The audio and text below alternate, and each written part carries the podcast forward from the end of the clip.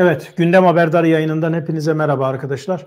Önemli bir gündem tabii ki Halil Falyalı'nın öldürülmesi meselesi. Bu bir şahıs olarak düşünmeyin sadece. Neden önemli? Buna detaylı bir şekilde Halil Falyalı'nın konumunu anlattığım zaman, detaylı bir şekilde ele aldığımızda anlayacaksınız bunun sadece bir şahısla ilgili olmadığını.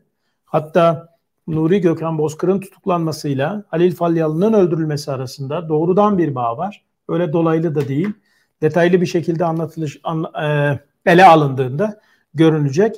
Bir dosya incelemesi yapıyordum. Ben Nuri Bozkur yakalandığından beri e, bu dosya incelemesinde de silah ve uyuşturucu trafiğinin el değiştirmesiyle, kara paranın el değiştirmesiyle ilgili bir durumdu. Peki silah ve uyuşturucu trafiğinin, kara paranın el değiştirmesi, kara paranın aklanmasıyla neden bu kadar ilgili devlet yönetimi, neden bu kadar ilgili Türkiye?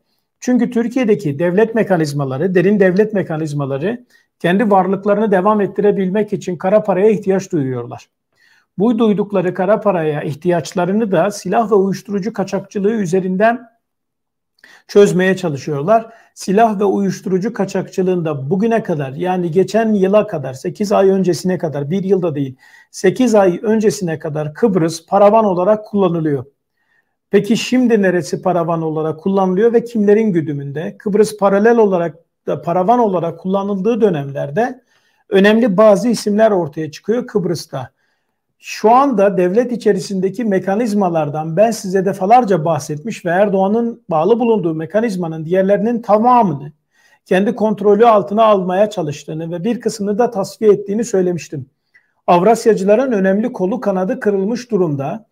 Çünkü uyuşturucu ve silah ticaretinden elde edilen büyük paralar artık yok siz uyuşturucu ve silah ticaretinden elde ettiğiniz o büyük paraları kullanamadığınız zaman o zaman ne hakim savcı alabiliyorsunuz ne TSK'da etkili ve yetkili olabiliyorsunuz ne MIT içerisinde o kara e, farklı operasyonlar yapabilecek e, örtülü ödeneğe sahip olabiliyorsunuz. Mücadelelerde bazı insanlar gözaltına alınırken, bazı davalar ve dosyalar açılırken, bazı insanlar açığa alınırken Erdoğan yönetimi tarafından aslında tasfiye ve temizleme falan yaşanmıyor. Kirli operasyonları yürütenler açığa alınarak o kirli operasyonlar kendi elemanlarına, kendi ekiplerine, kendi kadrolarına ya da eski kadrolara verilmeye başlanıyor. Silah ve uyuşturucu da yani Erdoğan ekibi tarafından bahsediyorum. Silah ve uyuşturucu da çok önemli kırılma noktaları var. En önemli kırılma noktalarından bir tanesi mesela 1990'lı yılların hemen başında başlatılan 93'te Milli Güvenlik Kurulu'nda bile elle alınan silah ve uyuşturucunun emniyet istihbarat tarafından yürütüleceğini öngören gizli bazı anlaşmalar, bazı belgeler yapılıyor. Sözüm ona bu da devlet tarafından imzalanıp arşive kaldırılıyor. MIT ile emniyet arasında bir e, çatışmayı başlatan, sonra ağır eymür kavgasına kadar varan çok farklı bir e, durum söz konusu 90'lı yılların ta Susurluğa gelene kadar, 97-96'ya gelene kadar. O dönemde ikinci bir yani Mehmet Ağar'ın ekibinin olduğu kontrgerilla yapılanmaları diye başlatılan o dönemde milli güvenlik kararları doğrultusunda alınmış olan kararların farklı farklı uygulanmasıyla birlikte işin içerisinde TSK'nın olduğu, emniyetin olduğu, MIT'in olduğu, silah ve uyuşturucunun uyuşturucudan elde edilen paraların sözüm ona devletin bekası için kullanılan bu yapının 96'dan sonra Susurluk olayıyla birlikte derin devlet mekanizması, ülkücü, milliyetçi yapıdan Avrasyacı yapıya, yapıya doğru dönüşüm sağlarken bu ticarette yönünü değiştiriyor ve o dönem farklı isimler ortaya atılıyor. Şimdi o dönem Susurluk'la birlikte ortaya atılan o isimlerle beraber mesela çok önemli isimlerden bir tanesi var. Aydın Kösem ismi. Bu isim e, Ankara'da ve İstanbul'da farklı farklı şirketleri olan ve önceki MİT müsteşarının da akrabalığı, yakın akrabalığı olan Hayri Ürün'ün yakın akrabası olan biri. E, bu isim bu MIT'le emniyet arasındaki ülkücü o NATO artığı dediğim o yapıyla Avrasyacı yapının çatışmasında tam orta merkezde alan, merkezde yer alan isimlerden biri. Bütün bunları niye anlatıyorum? Tam bugünle ilgili olduğu için anlatıyorum. Halil Falyalı'dan ötürü anlatıyorum. Susurluk olayından sonra el değiştirmeye çalışırken bazı raporlar ortaya çıkıyor ve anlaşılıyor ki 94'ten itibaren MIT ve emniyet içerisinde derin devlet kavgası var. Bu kavga içerisinde Aydın Kösem iki taraflı oynayan bir yapıda hem kendisini Mehmet Ağar ekibiyle hem Mehmet Eymür'le hem de diğer ta- taraftan Avrasyacı ekip olabilecek ekiplerle orta bir bağlantı kurmaya çalışan ve MIT'i dolandıran isimlerden bir tanesi. Rusya ile bağlantısı var kendisinin. Yani MIT'i dolandıran derken aslında MIT'i dolandırmayla da ilgisi yok. Klikler arası savaşla ilgisi var. Bunlar Rusya ile yakın bir ilişki kurmaya çalışıyorlar ve Rusya'dan bazı silahlar almaya çalışıyorlar. Alınacak olan silahları da TSK üzerinden MIT'e satacaklar ve bu şekilde yapacaklar. Aydın Kösem ismi aracı oluyor. Ve MIT doğrudan biz bunu alamayız diyor. Sözüm ona Aydın Kösem bunu alıyor. Şimdi tabii burada önemli bir konu var. Orhan Çoban, Kaşif Kozunoğlu, Yavuz Ataç. Bu isimlerin tamamı o silah sevkiyatı ve uyuşturucu sevkiyatı el değiştirecekken devreye girecek olan ekip. Yani bir nevi o eski ülkücü ekip Alaaddin Çakıcı'yı yetiştiren kişi ya da MIT'e devşiren kişiden bahsediyorum. Yavuz Ataş'tan bahsediyorum. Bu isimler güçlendikçe Mehmet Ağar'ın kontrolünde olan emniyetin silah ve uyuşturucudaki payı çok yükseklere, çok aşırı azami gelince, ağır çok büyüyünce, başka bir başka bir aşamaya gelince bunlar da kendi yapılarını MIT içerisinde kuruyorlar ve bunların o yapılanması içerisinde Rusya ile anlaşmalar başlıyor ve ikili bir klik anlaşma yapıyor.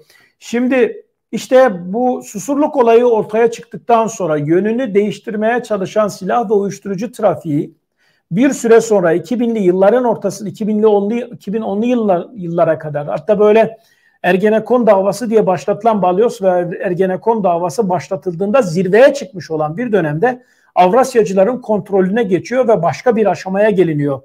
O zaman silah ve uyuşturucunun MIT ve emniyet içerisindeki kavgasında TSK'nın tarafını tutan ya da TSK tarafından Avrasyacıların beslendiği, Batı çalışma gruplarının oluşturulduğu, mekanizmanın başına çevik birin getirildiği bir dönemden bahsediyorum. Kendi aralarında bu pastayı paylaşırlarken daha sonra Ergenekon ve Balyoz operasyonları başladığı zaman derin devletin kliklerinin yaşamış olduğu endişe ve telaşlarla ve oluşturdukları boşluklarla başka bir mekanizma devreye girdi. İşte Erdoğan'ın mekanizmasının devreye girmesiyle beraber aslında uyuşturucu ve silah ticareti başka bir aşamaya taşınmış oldu. Şimdi Gökhan Nuri Bozkır getirildiği zaman Avrasyacıların bütün o silah sevkiyatları ve uyuşturucu sevkiyatlarının tamamı nerede nasıl yapılmış, kimler üzerinden yapılmış, hangi tarihten itibaren yapılmış ve hangi dosyalar üzerinde e, MIT'te arşivlenmiş bütün bunların hepsinin bilgisi Gökhan Nuri Bozkır'dan alınabilir. Bu bir. iki Gökhan Nuri Bozkır birkaç çeşit oynayabilen bir insan. Yani hem Avrasyacılarla hem o NATO artıklarıyla hem Erdoğancı derin devlet yapılanmasıyla birlikte hareket edebilen ve silah özellikle uyuşturucu değil de silah ticaretinde kullanılabilen bir isim. Bu isim deşifre oluyor. Bu isim Amerika tarafından deşifre ediliyor. BND tarafından deşifre ediliyor. Bu isim uluslararası suç sayılabilecek silah kaçakçılığında kilit bir noktaya geliyor. Şimdi bu isim kilit noktadayken Erdoğan rejimi tarafından alınıp Türkiye'ye getirildi ve işkence, işkenceden geçiriliyor. İşkenceden geçirildikten bir süre sonra da şimdi gizlilik kararı falan verilerek mahkemeye çıkarılacak ya da hiç çıkarılmadan zaten gizlilik kararı verileceği için ondan alınacak olan dosyalarla başka bir aşamaya geçilecek. Hangi aşamaya geçilecek? Size daha önce bir önceki yayında söyledim. FETÖ'yü halat gibi kullanacaklar. O halatı oluşturmaya çalışıyorlar. O halatı nereden oluşturdular? Aydın Kösem üzerinden şimdi oluşturdular o halatı. Aydın Kösem üzerinden Avrasyacılar şimdi Gökhan Nuri Bozkır'ın işte cemaatçi olduğunu, cemaatin emriyle hareket ettiğini söylemeye çalışıyorlar ki hani öyle bir durum oluşuyor ki ta sizi susurluk dönemine götürmek durumunda kalıyor. Yapacaksınız ve karşınıza çıkacak. Şimdi e, bunun üzerinden kavgayı sürdürüyorlar. Ankara'da bir kavga var. Bu kavganın tek nedeni Ankara'yı bağlamıyor. Ankara şu ana kadarki en puslu dönemlerinden birini yaşıyor. Avrasyacı yapılanmanın boy vermeye çalıştığı, ortadan kaldırılmaya çalıştığı ve kendilerince tekrar yeniden güçlü bir şekilde ortaya dönmeye e, ortaya çıkmaya çalıştıkları bu süreçte karşımıza çıkan sorun uluslararası uyuşturucu ticareti ve kara para aklama sorunu. Bu sorun yani uyuşturucuyu ve kara para aklamayı e, ve silah ticaretinden elde edilen gelirleri bütün bunların tamamını Kıbrıs'ı bir paravan olarak kullanarak yürütüyorlardı. Kim yürütüyordu? 90'lara kadar NATO'cu yapılanma, 96'dan sonra Avrasyacı yapılanma, daha sonra Erdoğancı yapılanma. Bütün bu yapıların manların tamamı Yani Süleyman Soylu üzerinden İçişleri Bakanlığı'ndan, Arif Çetin üzerinden Jandarma Genel Komutanlığı'na kadar herkesin içerisinde bulunduğu, Binali Yıldırım'ın oğlunun içinde bulunduğu bir yapılanmada Kıbrıs'ta Halil Falyalı'da artık bu yapılanmanın temel anlamda kara para aklamada en önemli paravan isimlerinden bir tanesiydi. Güney Amerika'dan gelen kokainin Türkiye trafiği üzerinden Kıbrıs'a aktarılması, Kıbrıs'ta organize edilmesi, Kıbrıs'ta o, o parasının, uyuşturucu parasının Kıbrıs'ta aklanması olaylarının merkezinde, kilit noktasında Halil Falyalı vardı. Halil Falyalı'yı size şöyle anlatayım daha iyi anlayacaksınız. Halil Falyalı kendi hasımlarını ya da kendine yanlış yapanları as evin, evinde işte bulunduğu çiftlikte aslan bes, besleyen ve or orada o bulunduğu yerde kendi hasımlarını o aslanlara parçalatan bir adamdan bahsediyoruz. Halil Falyalı'nın dört ayrı özelliği var. Birincisi bahis olayları onda. ikincisi kumar olayları onda. Üçüncüsü işte bu kokain parasının aklanma işi onda. Dördüncüsü de bu şantaj kasetlerinin tamamı kendisinde. Türkiye'den özellikle Milli Savunma Bakanlığı'ndan ve savunma sanayisinden daha doğrusu Halil Falyalı'nın ziyaretine gidip silah ticaretiyle ilgili oldukları için Halil Falyalı tarafından kasetleri çekilmiş, ele alınmış, kontrol altına alınmış ve ihalelerin tamamında kullanılan bir ekip var. Bu ekip maalesef ki hala Savunma Bakanlığı'nda göreve devam eden bürokratlardan oluşan bir ekipten bahsediyorum. Halil Falyalı bu kadar önemli ve kritik bir noktadayken bir anda deşifre edildi. Halil Falyalı'nın deşifre edilme olayı aslında Sedat Peker'le başlamış bir olay değil. Ne zaman başladı? Aslında Halil Falyalı daha önce ta 2011 senesinde Virginia'yı kullanıyorlar. Amerika Virginia, Virginia Doğu Eyaleti, Virginia Doğu Eyaleti 2011 senesinde sanırım Mayıs 2011'de Halil Falyalı ile ilgili bir soruşturma dosyası açıyor. Bu soruşturma dosyasında uyuşturucu ve kara para aklama işine girdiğini ve uyuşturucunun yani uluslararası uyuşturucu trafiğini takip eden DEA'nın araştırmış olduğu, yapmış olduğu araştırmalar sonucunda bütün merkezin Halil Falyalı'da toplandığını, Halil Falyalı'nın Kıbrıs'ta bu uyuşturucunun dağıtım işini yaptığını, parayı orada akladığını tespit ediyorlar. 2016 senesinde de artık hükme varılıyor ama Halil Falyalı kardeşiyle beraber, ortağıyla beraber Kıbrıs'tan çıkmadığı için de gözaltına alınamıyor. Çünkü öyle bir anlaşma aralarında yok Amerika ile Kıbrıs arasında. Şimdi Halil Falyalı aslında Kıbrıs'a sıkışmış kalmış durumda. Çıksa Amerika yakalayacak. Böyle durumda olan biri. Ve uzun zamandan beridir size ben neredeyse 4 yıllık uyuşturucu trafiğinin, kokain trafiğinin Süleyman Soylu tarafından, Binali Yıldırım'ın oğlu tarafından, onların ekipleri tarafından doğrudan dolaylı olarak yönetildiğini anlatmıştım. Tam bu 4 yıllık süreçte ortaya çıkan bir isim daha var. O da Halil Falyalı. Yani Halil Falyalı'yı son 4-5 senedir bu ekip doğrudan dolaylı kullanmaya başlıyorlar ve artık oranın merkezi haline geliyor Halil Falyalı. Halil Falyalı'yı düşündüğünüz zaman Süleyman Soylu'dan, Binali Yıldırım'dan onlardan aykırı ve uzak düşünemezsiniz. Böyle bir yapıyla karşı karşıyayız. Halil Falyalı deşifre edildikten sonra biliyorsunuz ki aylar önce hapse girmişti ve bu da işte çok basit bir gerekçelerle dolandırıcılık gibi, gasp gibi gerekçelerle içeride tutulmaya çalışılmıştı. Ve bırakıldı. Aralıkta da bırakıldı. Halil Falyalı bırakılırken devreye girenlerin tamamı gerek e, iki, iki isimle bağlantısı var. Halil Falyalı'yı bırakanlar kimler? Halil Falyalı bırakıldı ve öldürüldü. Akla gelen soru şu. Öldürülsün diye mi bırakıldı Halil Falyalı? Şimdi Halil Falyalı'yı bırakanlar kimler? Bir, emniyet içerisinde, emniyet istihbaratta Süleyman Soylu ile arası çok iyi olan bir ekip. Bunların devreye girmesi var. Kıbrıs'ı ziyaretleri var. Gidip gelmeleri var. Arada mekik dokumaları var. İki, saraydan Fuat Oktay ismi Kıbrıs'taki bağlantılarını kullanarak Halil Falyalı'nın bırakılması noktasında bazı çalışmalar yürütüyor. Bu çalışmalar da ilginç bir şekilde tespit edilmiş. Bunlar da kayda alınmış.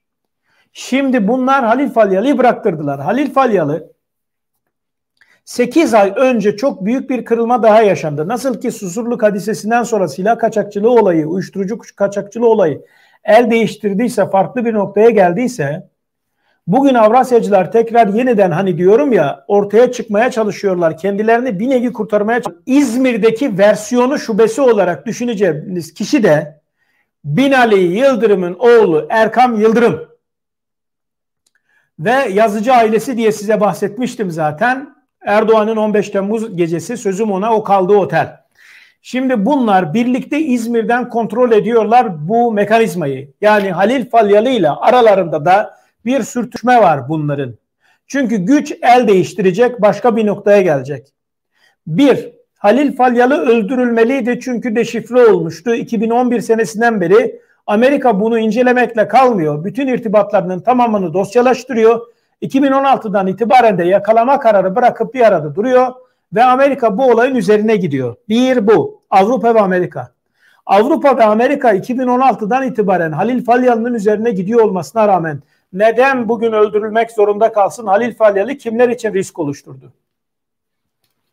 Edinmiş olduğum bilgilere göre, sağlam haber kaynaklarından elde etmiş olduğum bilgilere göre bir zamanlar Avrasyacılarla birlikte çok fazla yakın temasta bulunan isimlerin birçoğu elindeki bilgi ve belgelerle beraber Halil Falyalı dosyasına ilave eklenmek istediklerini bunun karşılığından Amerika'dan ya da Avrupa'dan iltica veya korunma talebinde bulunduklarını ve bu talepler doğrultusunda da el, doğrultusunda ellerindeki bilgi ve belgeleri Amerika ile paylaştıklarını ve bu paylaşmanın neticesinde ortaya çıkan bilgilerle birlikte Halil Falyalı'nın öldürülmesi gerektiğini, kim öldürülmesi gereken kim?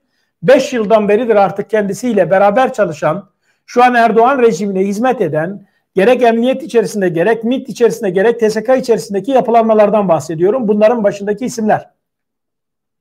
Bunlar için risk oluşturuyor. Halil Falyalı açık ve net söyleyeceğim. Milli Savunma Bakanlığı için risk oluşturuyor. Süleyman Soylu için risk oluşturuyor. Binali Yıldırım ve oğlu için risk oluşturuyor ve en önemlisi saray için risk oluşturuyor. Çünkü öyle bir duruma gelmiş ki şimdi mesela çok önemli isimler önümüzdeki haftalarda açacağım dosyalarla ilgili şunu da söyleyeyim. Gerek Peker'le ilgili, Sedat Peker'le ilgili şimdi teyit ettirmeye çalıştığım çok önemli bir bilgi var. Sedat Peker Dubai'de olmasına rağmen uluslararası birçok noktada önemli olacak olan isim vermeyeceğim. Bazı ülkelerle, bazı ülkelerin istihbarat bilimleriyle elindeki dosya ve bilgileri paylaşmak kaydıyla ve şartıyla onlardan güvence aldığını ve bu güvencenin gereği olarak şu anda sustuğunu ve hareket ettiğini de aktarmış olayım size. Sedat Peker ellerinde, elindeki bu bilgi ve belgelerle ilgili Halil Falya ile ilgili neler anlattı? Kimleri anlattı? Kimleri verdi? Hangi dosyaları hazırladı? İşte o dosyalar yarın öbür günde ortaya çıkacaktır.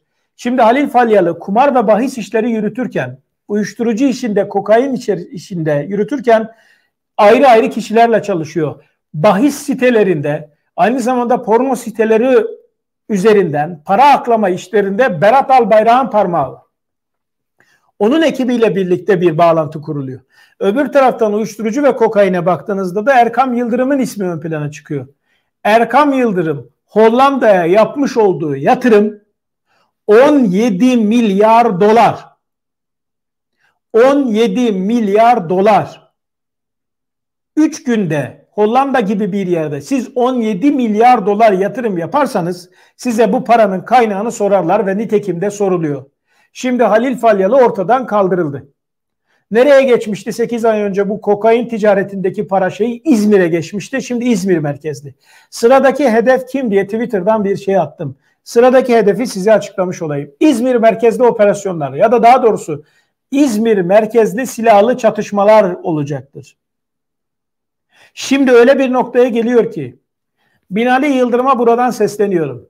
Oğlunu bir şekilde koru, çıksın, anlatsın, itiraf etsin bunu. Sonra çünkü bir sonraki Halil Falyalı Erkam Yıldırım olma durumu ihtimali çok yüksek. Şu anda içinde bulunduğu durum itibariyle, köşeye sıkışma itibariyle, işleri takip etmesi noktası itibariyle Binali Yıldırım'ın oğlu şu anda hedef tahtası olmuş durumda. Çünkü işin başına geçirildi. Bu işi de yürütebilecek kabiliyette ve kapasitede biri değil. Bir taraftan Süleyman Soylu'nun oğlu üzerinden çok basit işlemler yapılırken öbür taraftan Binali Yıldırım'ın oğlu bu organizasyonun başına getiriliyor. Tabi bunu Mehmet Ağarlar, diğerleri MİT ve emniyet içerisindeki çatışmalar, Avrasyacı bu çatışma, bu insanlar böyle tehlikeli insanlar. İşte görüyorsunuz. Aslanlara devlet benim diyor Halil Falyalı birçok yerde. Ben devletim diyor. Devletten başka beni bana dokunabilecek, beni öldürebilecek hiç kimse yok diyor. Haber kaynaklarımdan Halil Falyalı'nın yanına gidip gelenler var, görüşenler var. O aslanlara yem atılma olayını bizzat görenler var.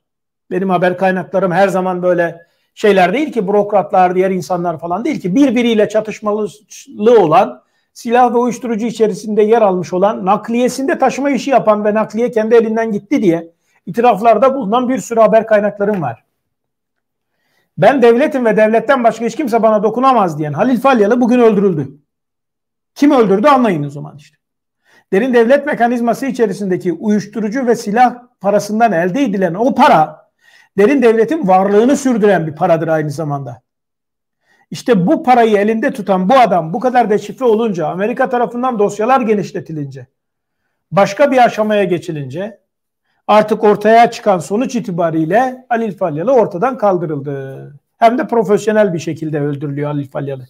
Ve Kıbrıs'tan çıkamıyor Amerika'daki dosyasından ötürü. Adam belki de çıkacak, belki de Amerika'ya, belki de başka bir yere gidecek Reza Zarrab gibi itirafçı olacaktı. Onu bilmiyorum. Böyle bir bilgim yok. Bu sadece benim kendi şahsi yorumum. İşte şimdi çıkan bütün bu sonuca baktığınızda bu Virginia eyaletindeki o dava dosyasına baktığınızda ziller Halil Falyalı için çalıyor Halil Falyalı'nın elindeki bütün bilgiler, belgeler, kaset arşivleri, dokümanlar, ne kadar ne var ne yoksa bütün bağlantılarının hepsi tamamı ortaya dökülecekken Halil Falyalı öldürülüyor. Böyle bir durumla karşı karşıyayız. Şimdi Kıbrıs paravandı, İzmir paravan olarak kullanılıyor. Diğer bir hedef kim? Şu anda eğer görevden almazlarsa Jandarma Genel Komutanı Arif Çetin tüm bu olayların, sınırdaki bütün kokain ticaretinin ve dönen olayların ortasında yer alan isimlerinden bir tanesi. Ucuz paralarla iş yapan bir adam. Ve hedef tahtalarından bir tanesi de o olmak zorunda, o olmak durumunda. Çünkü yeniden kartlar karılıyor. Ankara'da olan dönen olaylardan, tezgahlardan bir tanesini söyleyeyim size. Bu yeniden oyunlar karılırken, uyuşturucu ve silah kaçakçılığı başka bir aşamaya gelirken, Gökhan Nuri Bozkır'ın ifadelerinden hareketle ya da eski bağlantılarından hareketle yeni isimler gözaltına alındı. Bu gözaltına alınan isimler ve dahası ve genişleyecek olan bütün bu operasyonların tamamı Avrasyacılara doğru gidiyor. Bugün Avrasyacılar telaşla bazı isimleri susurluk davasından sonra ortaya çıkan ve kendilerine kaymakta olan o silah ve uyuşturucu trafiğinin yönünü değiştirmek için bugün bazı isimler ortaya atıyorlar. Ortaya attıkları bu isimlerin tamamı aslında kendileriyle bağlantılı isimler kendilerini kurtarmaya çalışıyorlar ama kurtaramıyorlar Erdoğan'ın elinden şu anda. Ve bunlar ne yapıyor? Bunlar bir de siyaset oyunu oynuyorlar sözüm ona. Siyasete iki, iki isim ön plana çıktığı zaman bilin ki bu Avrasyacı cenahın yine yeniden farklı farklı noktalarda kazan kaynatmaya başlamışlardır. Birileriyle ilgili bazı düşünceleri var demektir ama tutmuyor artık bu düşünceler. Biri Süheyl Batum, diğeri de e, Sabih Kanadoğlu. Şimdi bunlar ortaya çıkmaya başladılar yeniden ve yeniden konuşmaya başladılar. Hiçbir şekilde bunların söylemleri, eylemleri etkili olmuyor artık gördüğünüz gibi. Bunlar Anayasa Mahkemesi'nde tekrar yeniden işte Erdoğan'ın üçüncü dönem adaylığı söz konusu olamaz. Erdoğan başkan olamaz. Dolayısıyla üçüncü kez aday olamaz. Bir KHK'ya bakar. Kimden bahsediyorsunuz? Neden bahsediyorsunuz? Hangi dönemde bahsediyorsunuz? Bazı meczuplar, uyuşturucudan içeriye atmış olan adi suçlular, bu suçlulara biliyorsunuz işte kim ne parası verdiyse Samsun'da Atatürk heykeline saldırttılar. Bir anda böyle bir Atatürkçü hassasiyet ortaya çıkmaya başladı. Böyle bir o hassasiyette bütün Türkiye'de olaylar başlatırız düşüncesiyle yaptılar. Ama yetmedi. Çünkü Atatürkçüler bile artık Atatürk'ün böyle suistimal edilmesini ne gelmiyorlar. Bu oyuna düşmüyorlar. O bitti. Artık böyle binlerce milyonlarca insanları toplayacağız. Böyle işte elimizde bayraklarla gideceğiz. Böyle olaylar başlatacağız. İşte tekrar yeniden ortaya çıkacak. Bakın Atatürk'ü sevenler bile Kemalistlerin daha doğrusu Kemalizmi kullananların bu derin devlet yapısının ayak oyunlarından sıkılmış durumda. Müslümanlar bu İslamcıların ayak oyunlarından, İslamizmin ayak oyunlarından, dincilerin ayak oyunlarından, din istismarından bıkmış usanmış durumda.